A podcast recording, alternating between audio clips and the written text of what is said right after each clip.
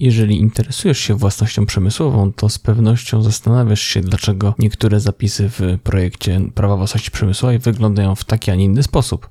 Myślę, że na część pytań uda się znaleźć dzisiaj odpowiedź.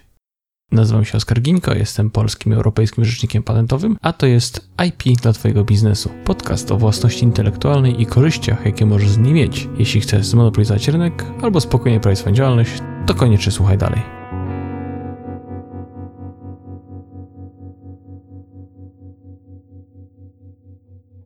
Dzisiaj moim gościem jest e, pani prezes Urzędu Patentowego, pani Edyta Dębysiwek. Bardzo dziękuję, że pani przyszła. Dzień dobry, witam państwa serdecznie. Dzisiaj e, mam przyjemność zadać różne pytania do nowy projekt ustawy, ale zacznę od e, takiego ogólnego. Projekt jest duży, bo to jest 500 stron tekstu, 250 stron ustawy, uzasadnienia i jest dużo do czytania. A która ta, taka zmiana jest, Pani zdaniem oczywiście, mm, najważniejsza, najciekawsza, najistotniejsza? Która jest taka na pierwszym miejscu? Wszystkie zmiany są ważne yy, i pewnie nie takiej odpowiedzi pan oczekiwał. Yy, tak, z punktu widzenia yy, działań urzędu, wbrew pozorom to takie zmiany, które dotyczą procedury, jak na przykład likwidacja decyzji warunkowej, skumulowanie opłat, to jest coś, co uprości bardzo pracę urzędu i ją uprości i też wpłynie na czas postępowania. Oczywiście pewnie z punktu widzenia wynalazców, no to najistotniejsza zmiana to przejście z systemu E, badawczego na system rejestrowy w zakresie wzorów e, użytkowych. Mm, z punktu widzenia pewnie e, producentów i twórców gier, pewnie depozyt. Z punktu widzenia osób zgłaszających wzory przemysłowe, pewnie zgłoszenie zbiorowe. Także myślę, że w zależności od tego, kto jest odbiorcą danego prawa własności przemysłowej, pewnie dlatego zmiana będzie najistotniejsza. Także, a jest z punktu widzenia e, osoby e, pracującej w urzędzie, to wszystko to, co uprości nasze działania i, i, i e, będziemy postrzegani na zewnątrz jako, po, jako organ, który ma proste, klarowne procedury, to to jest dla nas najistotniejsze. Czyli tak mówiąc krótko, nie da się wskazać najważniejszej rzeczy, Myślę, dla Pani że się nie da, bo e, punkt widzenia zależy od tego, jaki jesteśmy odbiorcą i e, co produkujemy, czego jesteśmy twórcą, czy jesteśmy twórcą e, i mieszkamy w jakimś regionie, który produkuje i słynie z jakichś oznaczeń geograficznych, e, które są nie, nierolne, czy na przykład prowadzimy spór i chcemy skorzystać z postępowania koncyliacyjnego, e, czy proces zależy nam na szybkości postępowania spornego. E, także, czy z kolei jesteśmy twórcą e, jakiegoś wzoru użytkowego, a może jesteśmy e, startupem na początku i chcemy zgłosić wynalazek, ale jeszcze nie wiemy, jak to do końca zrobić, nie mamy pomysłu, czy znajdziemy jakiegoś inwestora, po to jest wstępne zgłoszenie wynalazku. Także myślę, że każdy coś w tej ustawie znajdzie, co go zainteresuje. Faktem jest, że tych zmian jest bardzo dużo i omówić wszystkich e, w sensownym czasie jest trudno. Ostatnio z kolegami próbowaliśmy to, wyszło 2,5 godziny i to też najważniejsze zmiany wszystkich. To prawda, Także to mam, prawda. mam świadomość, że wszystkiego na pewno nie omówimy. Tu kilka mm, subiektywnych, e, moim zdaniem, takich najważniejszych e, tematów postaram się wybrać. I zacznę może od takiej najgłośniejszej zmiany. Zacznijmy może od wzorów użytkowych, bo to jest chyba najbardziej rewolucyjna zmiana w tej ustawie, bo reszta to tak albo drobne zmiany, korekta, poprawa, jakieś usprawnienie, a to jest y, nowość. Wszystko jest tak. nowe w zasadzie. Y, I moje pytanie y, dotyczy potrzeby czy przedsiębiorcy sygnalizowali, że te wzory za długo są rozpatrywane, że chcieliby szybciej? Skąd wzięła się ta inicjatywa, żeby to przyspieszyć, żeby w ogóle wywrócić system i żeby było rejestrowo, szybko, sprawnie? Jaka była geneza tej zmiany? E, geneza zmiany były przeprowadzane w 2016 e, i 2019 przez EUIPO i EPO e, badania związane z niskim wykorzystaniem praw własności intelektualnej. I co są, co było przyczyną? Pytano przedsiębiorców. I jako trzy takie główne powody wskazano koszty egzekwowania, działania, brak świadomości i e, takie poczucie skomplikowania tych procedur e, i długotrwałego e, i długiego ich trwania. W związku z tym ten pomysł na wzory użytkowe, bo jak pan doskonale wie, wszyscy patenty i kwestie związane z wynalazkami są mocno osadzone w prawie międzynarodowym. I tutaj jest swoboda ustawodawcy krajowego w dostosowaniu się do krajowych podmiotów gospodarczych jest mocno ograniczona. Natomiast w przypadku wzorów użytkowych nie mamy takiego ograniczenia. Stąd y, pomysł na wzory użytkowe Stąd pomysł na wzory użytkowe e, i, e, i troszkę ożywienia też tej instytucji, bo ich e, liczba zgłoszeń wzorów użytkowych systematycznie spada. Jest to najmniej popularne prawo z tych wszystkich praw wyłącznych, tych takich podstawowych oczywiście, mam na myśli znaki towarowe, wzory użytkowe, przemysłowe i wynalazki. Stąd próba ożywienia i taki też research międzynarodowy bo zanim zaprojektowane zostały e, te zmiany, została przeprowadzona taka gruntowna analiza prawno-porównawcza międzynarodowa i w zasadzie e, we wszystkich tych innowacyjnych krajach, oprócz Korei, e, jest system rejestrowy, stąd pytanie, a dlaczego nie Polska? Trochę mnie właśnie dziwi, że przedsiębiorcy nie chcą korzystać z wzorów użytkowych. Też czasami spotykam się z klientami, którzy mówią, a wzór użytkowy, chcemy patent. Tak, bo a, patent, rozumieją słowo tak, patent. A z mojego punktu widzenia wzór użytkowy, zgoda, żyje dłużej, ale unieważnienie wzoru użytkowego jest szalenie trudne, bo to tak naprawdę jak się samemu nie ujawni, to to ciężko jest wykazać brak nowości. Zawsze mnie to dziwiło, bo no nie każde zgłoszenie będzie, będzie patentem, ale na wzór jest oczywiście uzyskanie wzoru jest prostsze, ale e, no, po prostu to jest kwestia świadomości naszych e, polskich przedsiębiorców, w ogóle przedsiębiorców.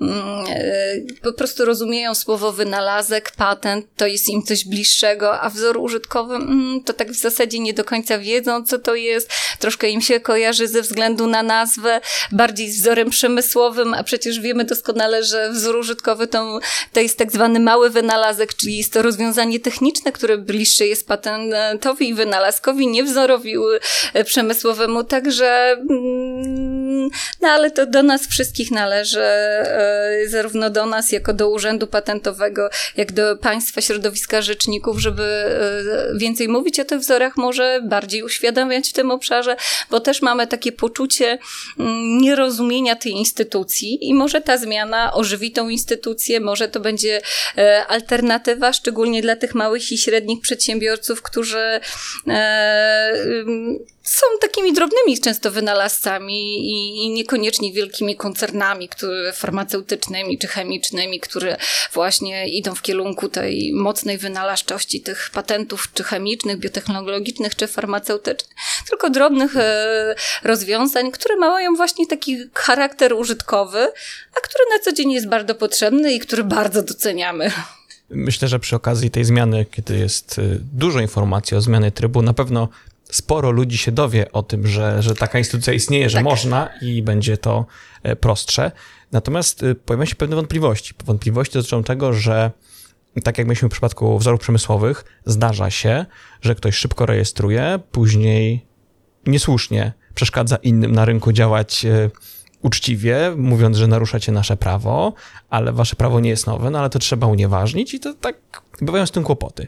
I pojawiają się takie sugestie, takie obawy bardziej, czy nowa ustawa przewiduje odpowiednie zabezpieczenia, żeby nie było takiej sytuacji przy wzorach użytkowych, gdzie coś szybko zarejestruje, może nie nagrobek czy buty, bo to trochę jest zbyt oczywiste, ale jakieś rozwiązanie modne za granicą, które nas przychodzi, mam wzór użytkowy, drogi konkurencie, nie możesz, bo ja mam wzór użytkowy. No i pytanie, czy jest to dobrze zabezpieczone, żeby takich sytuacji y, nie było?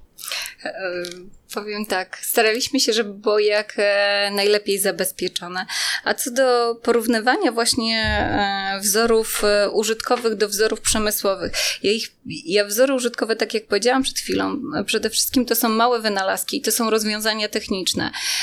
I to wszystko, o czym wiemy, co się wiąże ze szybką rejestracją wzorów przemysłowych przez EU i Pododa, to kwestie przede wszystkim sprzedaży przez internet, mm, i tak dalej, i tak dalej. Ale tutaj, proszę pamiętać, wzory przemysłowe to jest jednak wygląd zewnętrzny, to jest ta, to wszystko, co jest na zewnątrz, co dostrzegamy, natomiast e, wzory użytkowe to są rozwiązania techniczne, które są gdzieś wcale nie na zewnątrz, e, często są gdzieś tam w środku schowane danego urządzenia, które, dlatego tutaj ja tego problemu nie dostrzegam i też e, konsultowane to było z portalami internetowymi, że oni wcale tak prosto na podstawie tylko rejestracji nie zdejmują z tych aukcji internetowych, tak jak się dzieje w przypadku wzorów przemysłowych, no bo wzory przemysłowe to po prostu widzą.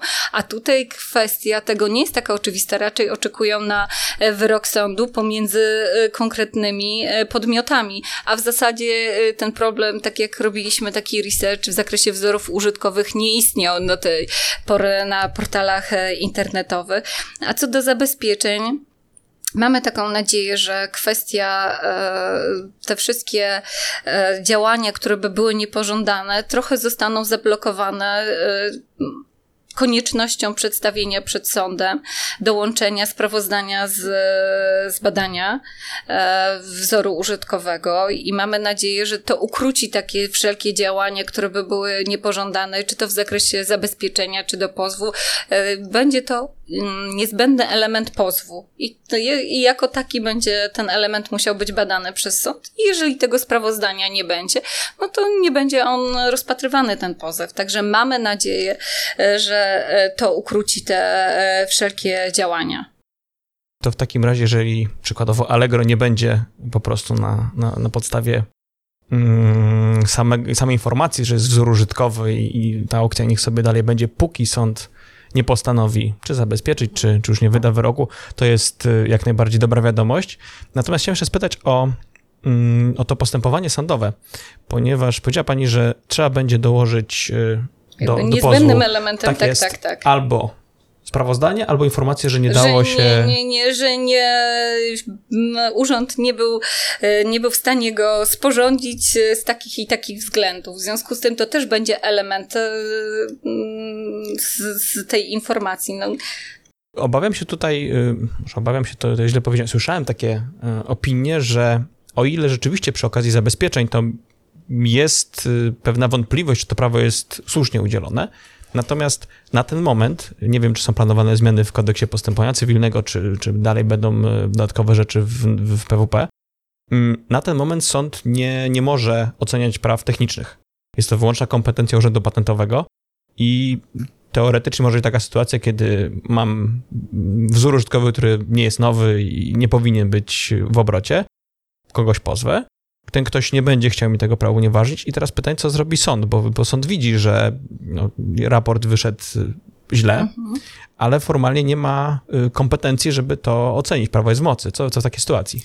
E, jeżeli mamy dwie strony i e, strona, która jest pozywana, e, widzi, że dołączone do pozwu jest informacja o tym, że sprawozdania się nie dało przygotować, to przecież może wnieść wniosek o unieważnienie. I mają być takie zmiany w KPC, które będą zapewniały, że sąd zawiesza to postępowanie przed sądem do momentu rozstrzygnięcia sporu o unieważnienie e, e, tego e, prawa wyłącznego na ten wzór użytkowy. Mamy nadzieję i tam będą jeszcze inne właśnie rozwiązania w KPC, które pozwolą procedować sądowi w odpowiedni sposób, ale też chciałam zwrócić uwagę, że przecież sąd rozstrzyga o roszczeniach teraz na rozwiązania, które są chronione patentem czy wzorem użytkowym. Kwestia nierozstrzygania merytorycznego w takim sensie, o którym Pan mówi, nie dotyczy e, wynalazków i wzorów e, użytkowych w zakresie unieważniania. E, I tutaj się też nic nie zmienia, no bo to jednak, żeby unieważnić prawo, to trzeba mieć jednak tą wiedzą techniczną. Tu się nic nie zmienia, nie, nie, nie przewidujemy takich zmian, ale ja chciałam powiedzieć, że no tak, teraz wszyscy wiemy, że i tak sąd rozstrzyga o roszczeniach, tylko nie unieważnia. Właśnie y, porównywałem to z prawem niemieckim, na którym, jak rozumiem, bazuje nasz projekt w tym zakresie. Też. I, y, y, oczywiście w wielu krajach jest postępowanie rejestrowe, tak jak już pani powiedziała. Natomiast w Niemczech jest tak zrobione, że ja kogoś mogę pozwać, a ktoś w odpowiedzi może y, do sądu zwrócić się z prośbą o unieważnienie. I w tym momencie sąd jest kompetentny, żeby to w ramach jednego postępowania zamknąć. Jak widzi, że to sprawozdanie jest nie najlepsze, to może unieważnić i nie musimy y, iść do urzędu z tym jeszcze dodatkowo. Czy były takie pomysły, żeby to tak zmienić, czy nie, nie rozpatrywano tego? E, póki co nie rozpatrywano tego. E, projekt jest w trakcie konsultacji publicznych. Nie wiadomo, jakie będą jeszcze pomysły. Tutaj strona rządowa jest otwarta na wszelkie sugestie.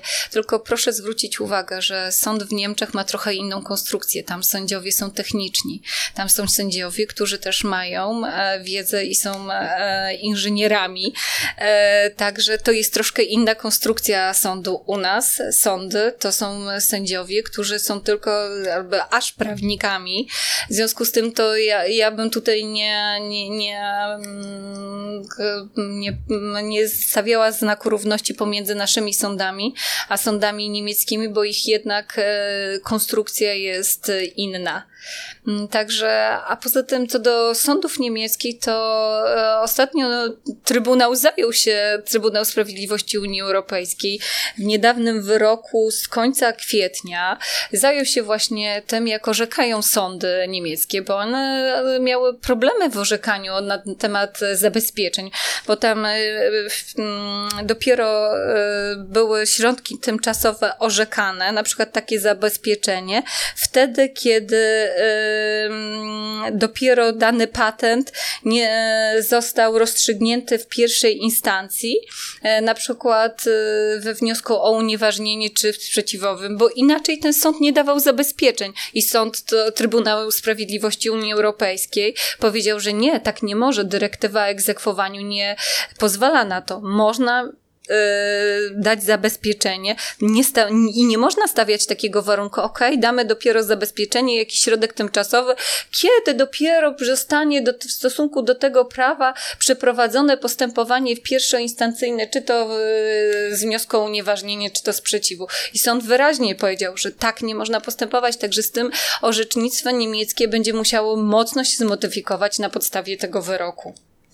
Mm, tak, to prawda, tylko rzeczywiście było to trudne, prawie że niemożliwe, żeby dostać dokładnie, zabezpieczenie. Dokładnie. Plus jeszcze tam był, z tego co pamiętam, zestaw finansowy. Tak, wymagany. I, to, i, i dlatego tutaj y, to jest, y, możecie się Państwo zapoznać, bo już ten wyrok chyba jest dostępny publicznie.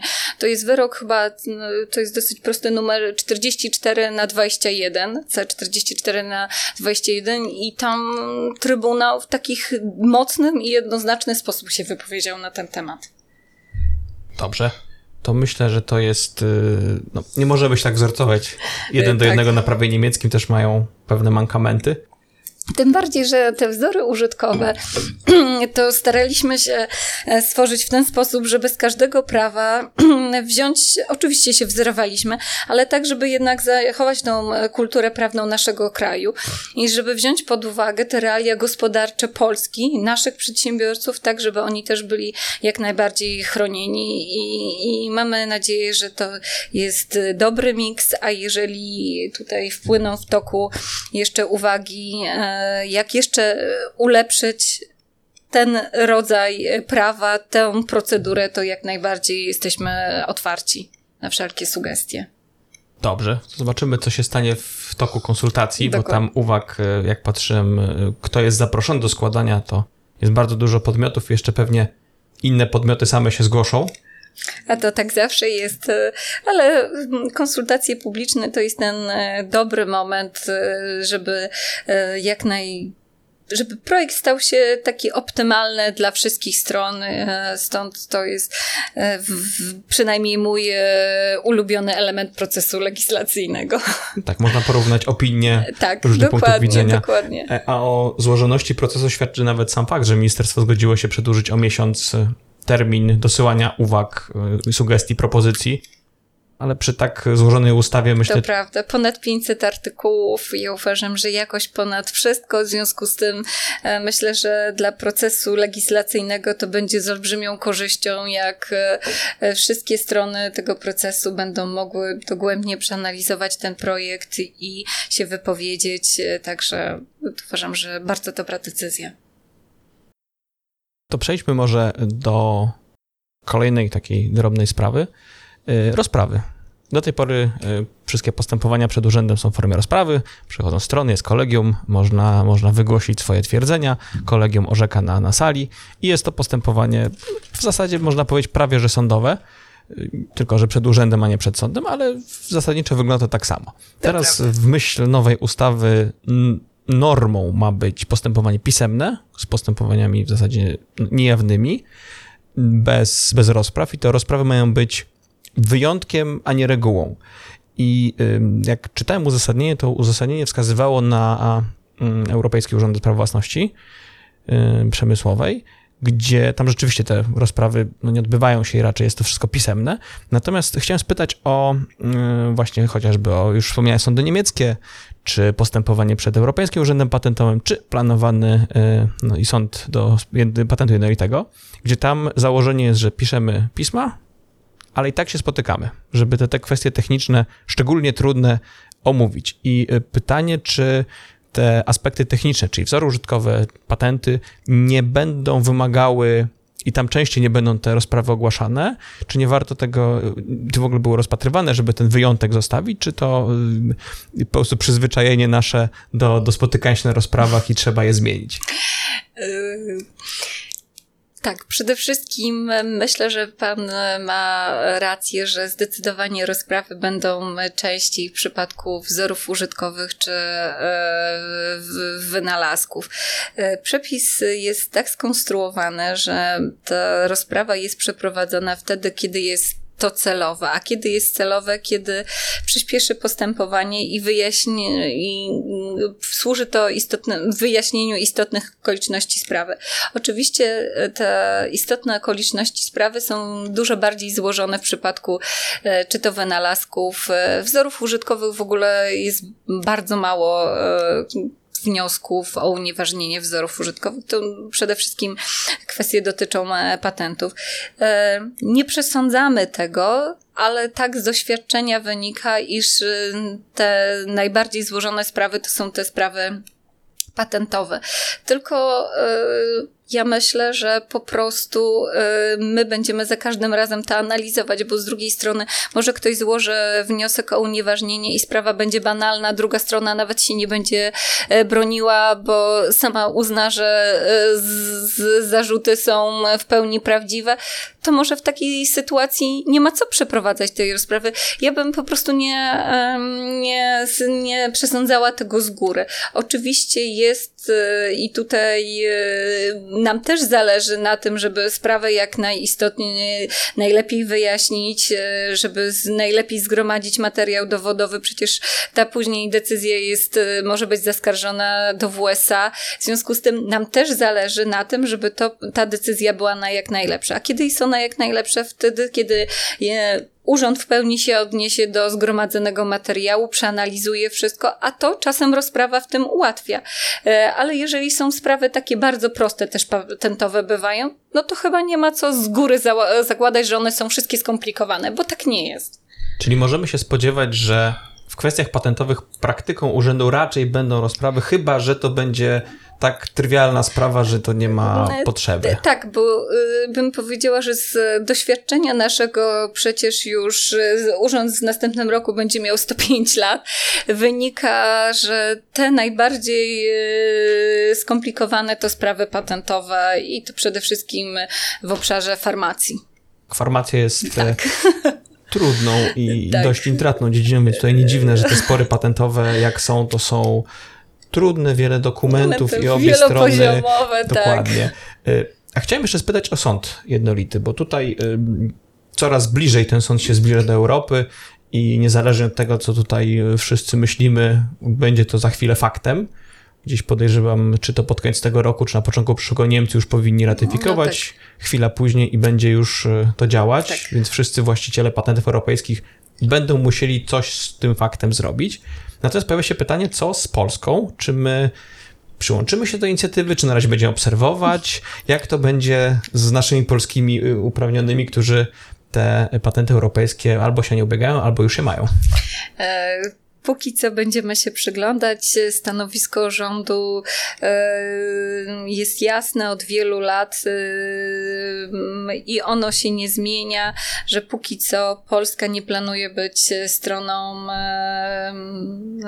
patentu jednolitego, także nas te wszystkie regulacje dotyczące i sądu, i, mm, i ochrony w tym trybie nas nie będą dotyczyły jest to dobre, ponieważ będziemy, tak jak Pan słusznie powiedział, mogli poobserwować, zobaczyć, jak ten system działa. Także jesteśmy w tej dobrej sytuacji, e, że możemy być obserwatorami. Ja jestem sama bardzo ciekawa, ile e, państw i jak to będzie wyglądało na przestrzeni kolejnych lat, ile państw stanie się tego stroną e, traktatu o patencie jednolitym, tej umowy. Także no zobaczymy, jak to będzie wyglądało. Póki co e, jest grupa państw, która też chce obserwować. Czyli na razie obserwujemy, co się dzieje i zmian nie przewidujemy. E, tak, i przede wszystkim dla nas będzie najważniejszy sygnał przedsiębiorców. Póki co przedsiębiorcy nie sygnalizują, że to jest dla nich rozwiązanie dobre. E, kwestia patentu, przystąpienia do patentu jednolitego e, i jeżeli przedsiębiorcy stają na takim stanowisku, to, to, to, to jest dla nas najistotniejsze. Znaczy, wydaje mi się, że to jest kwestia przede wszystkim pieniędzy, bo no, nie oszukujmy się, ale zdobycie patentu europejskiego i później jego walidowanie na terenie całej interesującej części Europy to są niemałe kwoty, a jeszcze jak weźmiemy pod uwagę, ile będzie kosztowała sprawa przed, przed sądem. sądem. Koszty przed sądem to, to jest w ogóle odrębna kwestia, olbrzymie to są koszty. Mówimy o setkach tysięcy złotych, więc Dokładnie. to niewiele polskich przedsiębiorców będzie w stanie takie pieniądze wyjąć, nawet jeżeli będą mieli pewność, że mają rację i tutaj sprawa jest wygrana. Dokładnie. A jeszcze kwestia tego, że przecież w momencie te wszystkie patenty zaczną obowiązywać e, w jednym momencie na terytorium Polski, no to to jest też problem, że tych zalew e, patentów, bo póki co walidowanych jest rocznie 12-13 tysięcy, to też nie jest mało, ale no to nie są dziesiątki tysięcy, a ja zakładam, zakładam, że jednak ten system tak będzie funkcjonował, jak popatrzymy na EU i po, e, ile tam jest zgłaszanych e, wzorów przemysłowych czy znaków towarowych. E, znaki do, dochodzić do 200 tysięcy rocznie, w związku z tym no, to jest przerażające, stąd będziemy obserwować. Kiedyś czytałem taki wywiad z osobą, która zajmuje się analizą właśnie patentów na rynek energetyczny, dobrze pamiętam. Mówi, że teraz 400 w roku, 300, 200. Jakby to było u nas już obowiązywało, to mówisz, że to było 20 tysięcy, co już jest y, potężną ilością i to jeden człowiek tego nie ma, nie ma szans.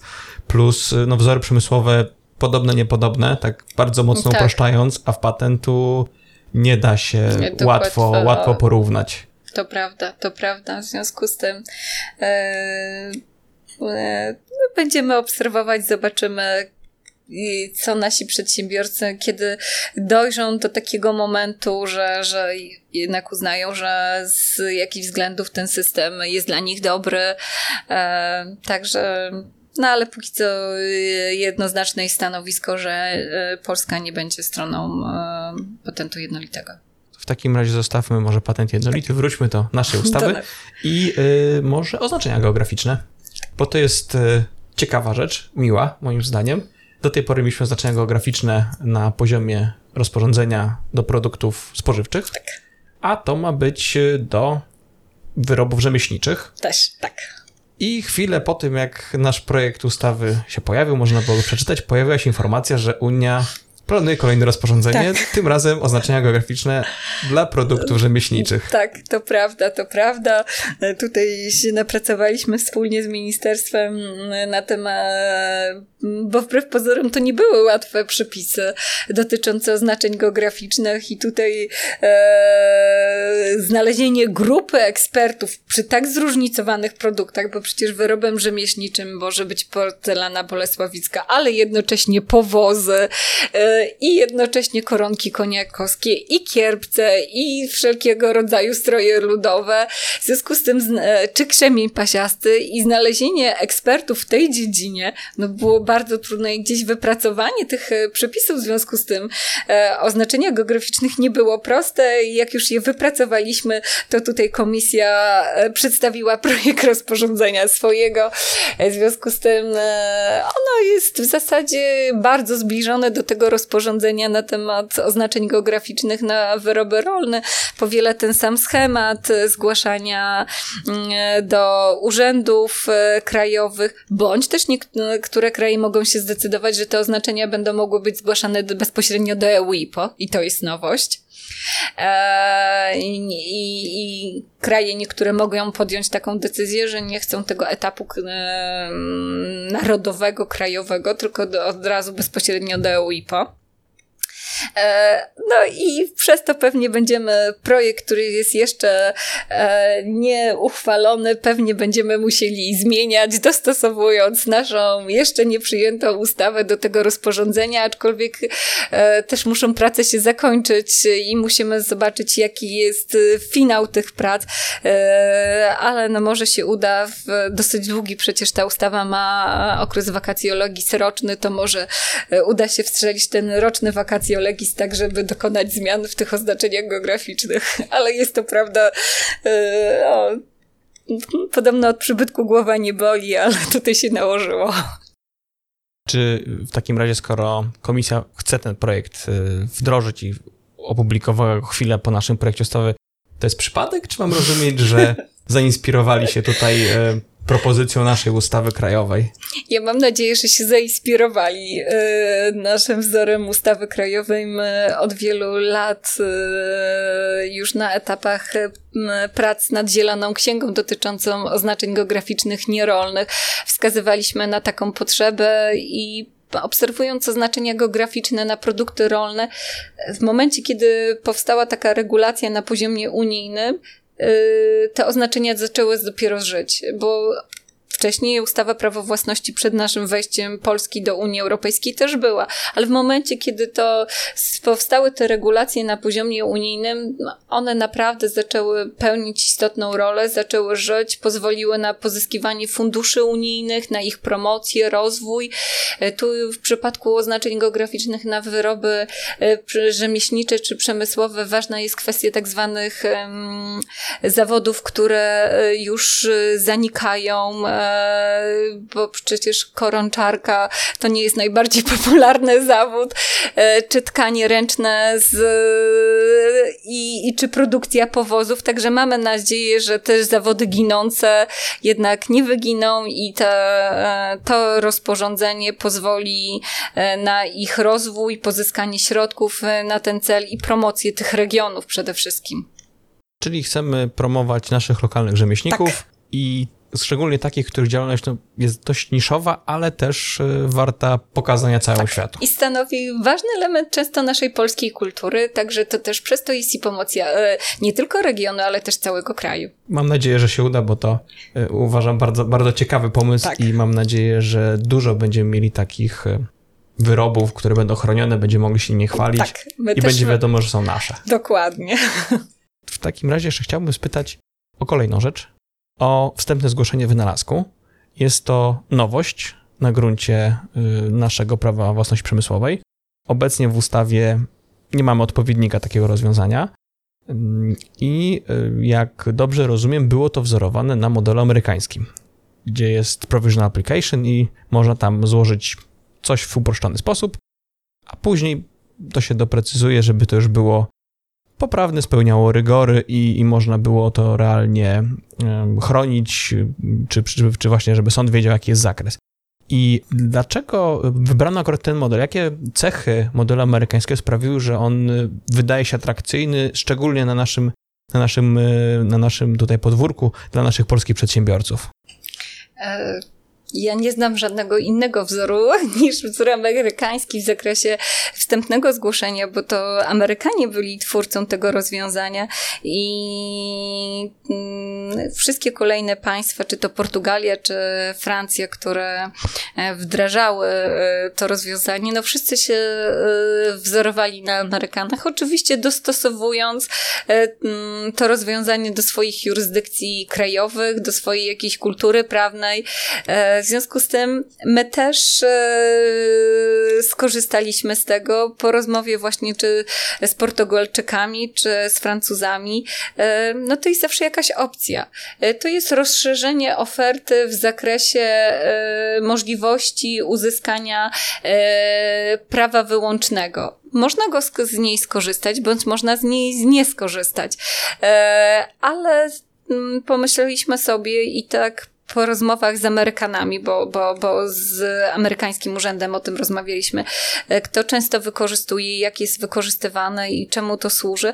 Często jest to wykorzystywane właśnie przez przedsiębiorców, w, którzy w ciągu tych 12 miesięcy szukają partnera finansowego, który pozwoli im skomercjalizować to rozwiązanie. Mają ten czas na szukanie źródeł finansowania tego rozwiązania.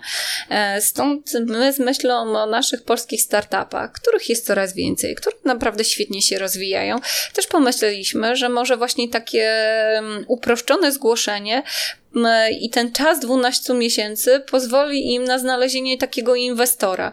Stąd y, mm, to dla przedsiębiorców, a z kolei naukowcy często dla nich bardzo ważnym elementem są publikacje występowania na konferencjach międzynarodowych, krajowych i podzielenie się e, z całym światem e, i z kolegami po fachu i koleżankami e, z wymyślonym przez siebie rozwiązaniem. Stąd też oni, żeby mogli dokonać tych publikacji, czy tych mogli publicznie mówić o tych swoich rozwiązaniach, a często robią to zanim dokonają zgłoszenia i mają problem, ponieważ sami powodują, że jest ten przymiotności utracony. Im wychodząc naprzeciw, żeby mogli to zrobić, dokonać tej publikacji, to jest te wstępne, uproszczone zgłoszenie. Tutaj od drugiej strony powiem, że jest to jak najbardziej prawda. Y, czasami zdarza się klient, który przychodzi, mówi, że za tydzień ma konferencję, i to musi trafić do urzędu. No mniej więcej tak. Więc y, jak najbardziej takie sytuacje się zdarzają. Na szczęście nie jest to y, codziennie, to jest prawda. to bardziej okazjonalnie. Natomiast y, pytam w kontekście y, pierwszeństwa krajowego, czy było rozpatrywane, ponieważ zdarzają się tacy y, przedsiębiorcy, którzy celują w Europę, składają do polskiego urzędu, żeby była data, żeby mogli już się pochwalić na konferencji, artykuł, żeby można było o tym mówić. Potem przez rok szukają sponsora, być może trochę rozwijają ten pomysł, różne są sytuacje i potem wchodzą z takim zgłoszeniem do Europejskiego Urzędu Patentowego już z właściwym, docelowym rozwiązaniem. I y, moje pytanie dotyczy tego, czy było rozpatrywane dokonanie takiego zwykłego zgłoszenia z możliwością ponownego zgłoszenia jeszcze raz w Urzędzie Patentowym na pierwszeństwie polskim.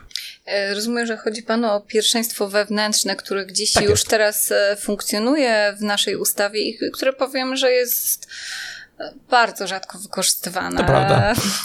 Bym powiedziała, że to jest znikoma ilość, ale też bym chciała tutaj podkreślić, że wstępne zgłoszenie i pierwszeństwo to są zupełnie dwie różne instytucje. E, bo proszę pamiętać, pierwszeństwo to jest pierwszeństwo ze zgłoszenia, czyli ze zgłoszenia pełnego, czyli w pełnym zgłoszeniu mamy opis, i co najważniejsze, zastrzeżenia. E, natomiast we wstępnym zgłoszeniu jest to uproszczona procedura, która nie musimy składać zastrzeżeń z tego najważniejszego i też najtrudniejszego elementu.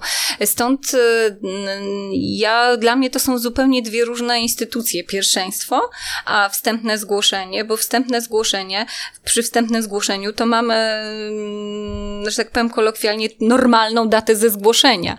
Nie datę z, pierwsze, z uprzedniego pierwszeństwa, to jest po prostu data zgłoszenia. E, w związku z tym ja bym tych dwóch instytucji nie utożsamiała, ponieważ przy, po pierwsze, rzadko jest wykorzystywane to pierwszeństwo wewnętrzne, ale przede wszystkim przy pierwszeństwie wewnętrznym, żeby je uzyskać, to trzeba złożyć pełne zgłoszenie czyli wszystkie te elementy, patrz przede wszystkim zastrzeżenia. Znaczy w obecnej ustawie, mm, jak dobrze pamiętam, to jest w ustawie, jest powiedziane, że to ma być coś, co zewnętrznie wygląda jak opis i zastrzeżenia, więc ten rygor e, jest dość niski. E, natomiast tak, no muszą być te wszystkie, wszystkie elementy, e, czyli musi być podanie, musi być opis Opisy, i zastrzeżenia. Dokładnie. Tak, natomiast chciałem jeszcze spytać, tak, jak, jaki jest zamysł, bo rozumiem, że składam wstępne zgłoszenie wynalazku, mhm. powiedzmy dzisiaj. Tak. Mam rok, żeby je obrobić, tak. żeby było już poprawne zgodnie ze sztuką. Składam jeszcze raz i teraz czy z tamtego późniejszego zgłoszenia będę mógł jeszcze mieć dokument pierwszeństwa, jak, to, jak wyrobię się w terminie rocznym? Czy to ogóle rozpatrywane w ogóle? E, to jest tak. Jeżeli pan dzisiaj dokonał e, zgłoszenia, to może pan, e, ma pan szansę przez rok go, przepraszam za określenie, brzydko obrobić, czyli mhm. Stworzyć zastrzeżenia, które by nie wykraczały poza tak opis. E, bo to jest najważniejsze. Ale w przypadku wstępnego zgłoszenia projekt ustawy wyraźnie stanowi, że nie można skorzystać z uprzedniego pierwszeństwa. I, i w tym w momencie nie wydajemy dokumentu pierwszeństwa, bo ponieważ jak pan powiedział kilka zdań wcześniej, dokument pierwszeństwa zawsze musi zawierać zastrzeżenia, a tutaj takowych nie ma. No dobrze. Czyli yy, nie przewidujemy w ogóle takiej. Znaczy, nie, niedopuszczalne jest korzystanie z uprzedniego, bo po prostu nie ma tu zastrzeżeń. Mm, pytam w kontekście naszego Europejskiego Urzędu Patentowego, który jako nasz największy urząd w regionie jednak rzutuje na, na pewne sprawy.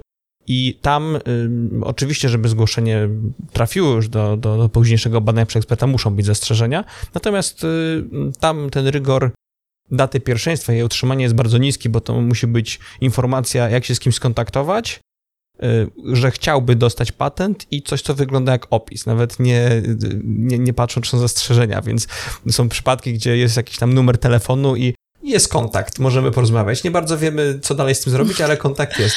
I, i pytanie, tak czy. powinno być. To, właśnie, to jest, no to, to jest pytanie.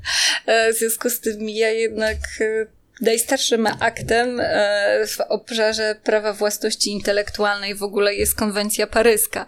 W związku z tym ona nakłada określone e, i wyraźnie są uregulowania dotyczące pierwszeństwa. Ja tutaj nie chcę ani oceniać, e, ani pracy EPO, bo to jest bardzo dobry urząd, z którym nam się bardzo dobrze współpracuje.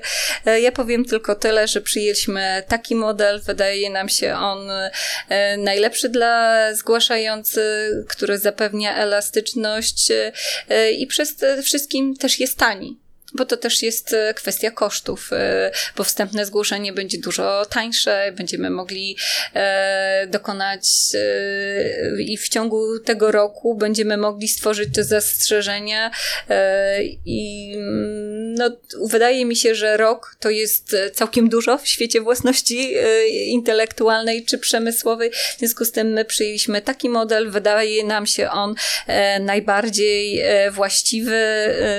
Oczywiście nie ma przymusu skorzystania z tego wstępnego zgłoszenia, e, ale w tych przypadkach, o którym tutaj oboje mówiliśmy, mamy nadzieję, że ileś osób z tego skorzysta, jaką jedną z ofert, jaką przedstawia Urząd Patentowy.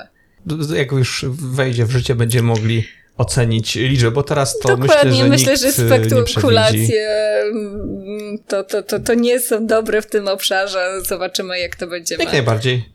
Y, jak najbardziej tak, nie, nie, nie próbuję przewidywać, tak, bo, bo myślę, że na pewno mi się nie uda. tak. Y, chciałbym jeszcze spytać o, o depozyt informacji, bo to też jest nowa rzecz, jest to ciekawa rzecz, która w założeniach ma chronić know-how, tak. czyli coś, co do tej pory jest bardzo trudne do wykazania. To prawda. Jest to bardzo kłopotliwe. Teoretycznie jest to chronione, w praktyce trzeba wykazać, że to było chronione, jest jakaś data tego, nie ma teraz narzędzia. I tutaj widzę w nowej ustawie y, ministerstwo wychodzi y, naprzeciw takim oczekiwaniom. Czy mogę Pani coś więcej powiedzieć tutaj, y, jak, jak to jest widziane, jakie było zapotrzebowanie na to? Bo wydaje się to ciekawym rozwiązaniem i chętnie bym, e, bym posłuchał na ten temat więcej. Jest to przede wszystkim ograniczyliśmy ten depozyt do informacji technicznej i technologicznej. E, też chciałam to podkreślić gdzieś ze względu na tradycję urzędu, żeby nie rozszerzać tej tajemnicy na rozwiązanie, nie wiem, jakieś organizacyjne, prawda? Z racji naszej tradycji i kwintesencji działalności urzędu chcieliśmy się ograniczyć do tych e, dwóch elementów. E, to jest troszkę alternatywa dla tych rozwiązań, które e, nie mogą być chronione patentami również. Bo jak doskonale wiemy, jest szereg przesłanek, które stanowią o tym, co nie jest wynalazkiem i troszkę wychodząc e, naprzeciw e, tym elementom. I to, o czym Pan powiedział, że ta tajemnica przedsiębiorcy jest e, często trudna do uchwycenia, to też mamy nadzieję, że to stymulująco podziała na przedsiębiorców, którzy będą sobie gdzieś musieli uporządkować to, co jest tajemnicą, spisać w jakiś sposób, uporządkować to, co jest dla nich cenne. I to też uważam, że będzie duża wartość dodana tego rozwiązania, bo jeżeli będą chcieli złożyć taki depozyt, to trzeba tą informację w jakiś sposób spisać, uporządkować. To z kolei takie spisanie, uporządkowanie będzie potrzebne przy umowach, które będą zawierane w odniesieniu do tajemnicy. No i przede wszystkim ten element, o którym mówimy i w i który przyświecał przede wszystkim ten element dowodowy przed naszym sądem. E, także e, jeżeli ten depozyt zostanie złożony mm, do urzędu, to wydajemy dokument, z którego wynika data złożenia e, i, i w dalszym mamy nadzieję, że ewentualnych e, procesach, no to będzie taki twardy dowód, który pozwoli dochodzić swoich praw i który będzie pokazywał, tak, my byliśmy pierwsi, e, jesteśmy autorem tego rozwiązania, to jest nasze know-how. Tak jak mówiłem, bardzo ciekawe rozwiązanie, to rzeczywiście jak, jak się nad tym zastanowić, to jak już chcemy to spisać, to trzeba się stawić co, Dokładnie. komu to ujawniamy, czy nie potrzeba jakieś umowy zachowań poufności Dokładnie. i w jakim zakresie i to wszystko rzeczywiście trzeba będzie tak, to jest mm, duży. Podsumować. Dokładnie, to jest duży element, o którym myślę, że niewiele osób e, czytając ten przepis pomyślało, ale ja ze swojego doświadczenia wiem, że z tymi przedsiębiorcami i z tym uporządkowaniem tego know-how różno bywa. W związku z tym to jest ten taki element edukacyjny, porządkowy, który może wprost aż tak nie wynika z tego przepisu, ale który myślę, że jest bardzo istotny. Myślę, że może e, rzeczywiście zachęcić i y, na koniec mam jeszcze takie pytanie ogólne. Y, zmiany w prawie są, dużo się dzieje, a czy poza tymi zmianami, które nas czekają, i oczywiście koniecznością edukacji, szerzenia wiedzy, bo to tego chyba nigdy nie ma za, za dużo, czy widzi jeszcze Pani jakieś pola działania, czy może jakieś inne zmiany, które trzeba wprowadzić, które jeszcze bardziej by naszych przedsiębiorców tutaj zachęciły do, do bycia innowacyjnymi, kreatywnymi, do posiadania większego portfolio, czy to znakowego, czy to wzorów przemysłowych, patentów, tak żeby ich zachęcić do korzystania z tych narzędzi, żeby po prostu z tego korzystali, żeby się tym zajmowali. Czy widzi Pani jakieś takie potrzebne jeszcze działania, czy na razie zobaczmy, co się stanie po tej zmianie małymi kroczkami do przodu? E, konsekwencją tej zmiany jest, są też nowe rozporządzenia. Ich e, będzie około 20 E, I taką ważną konsekwencją, która nie wynika z tego projektu, e, to jest zmiana wysokości opłat, które mamy nadzieję zadziałają stymulująco też na dokonywanie zgłoszeń.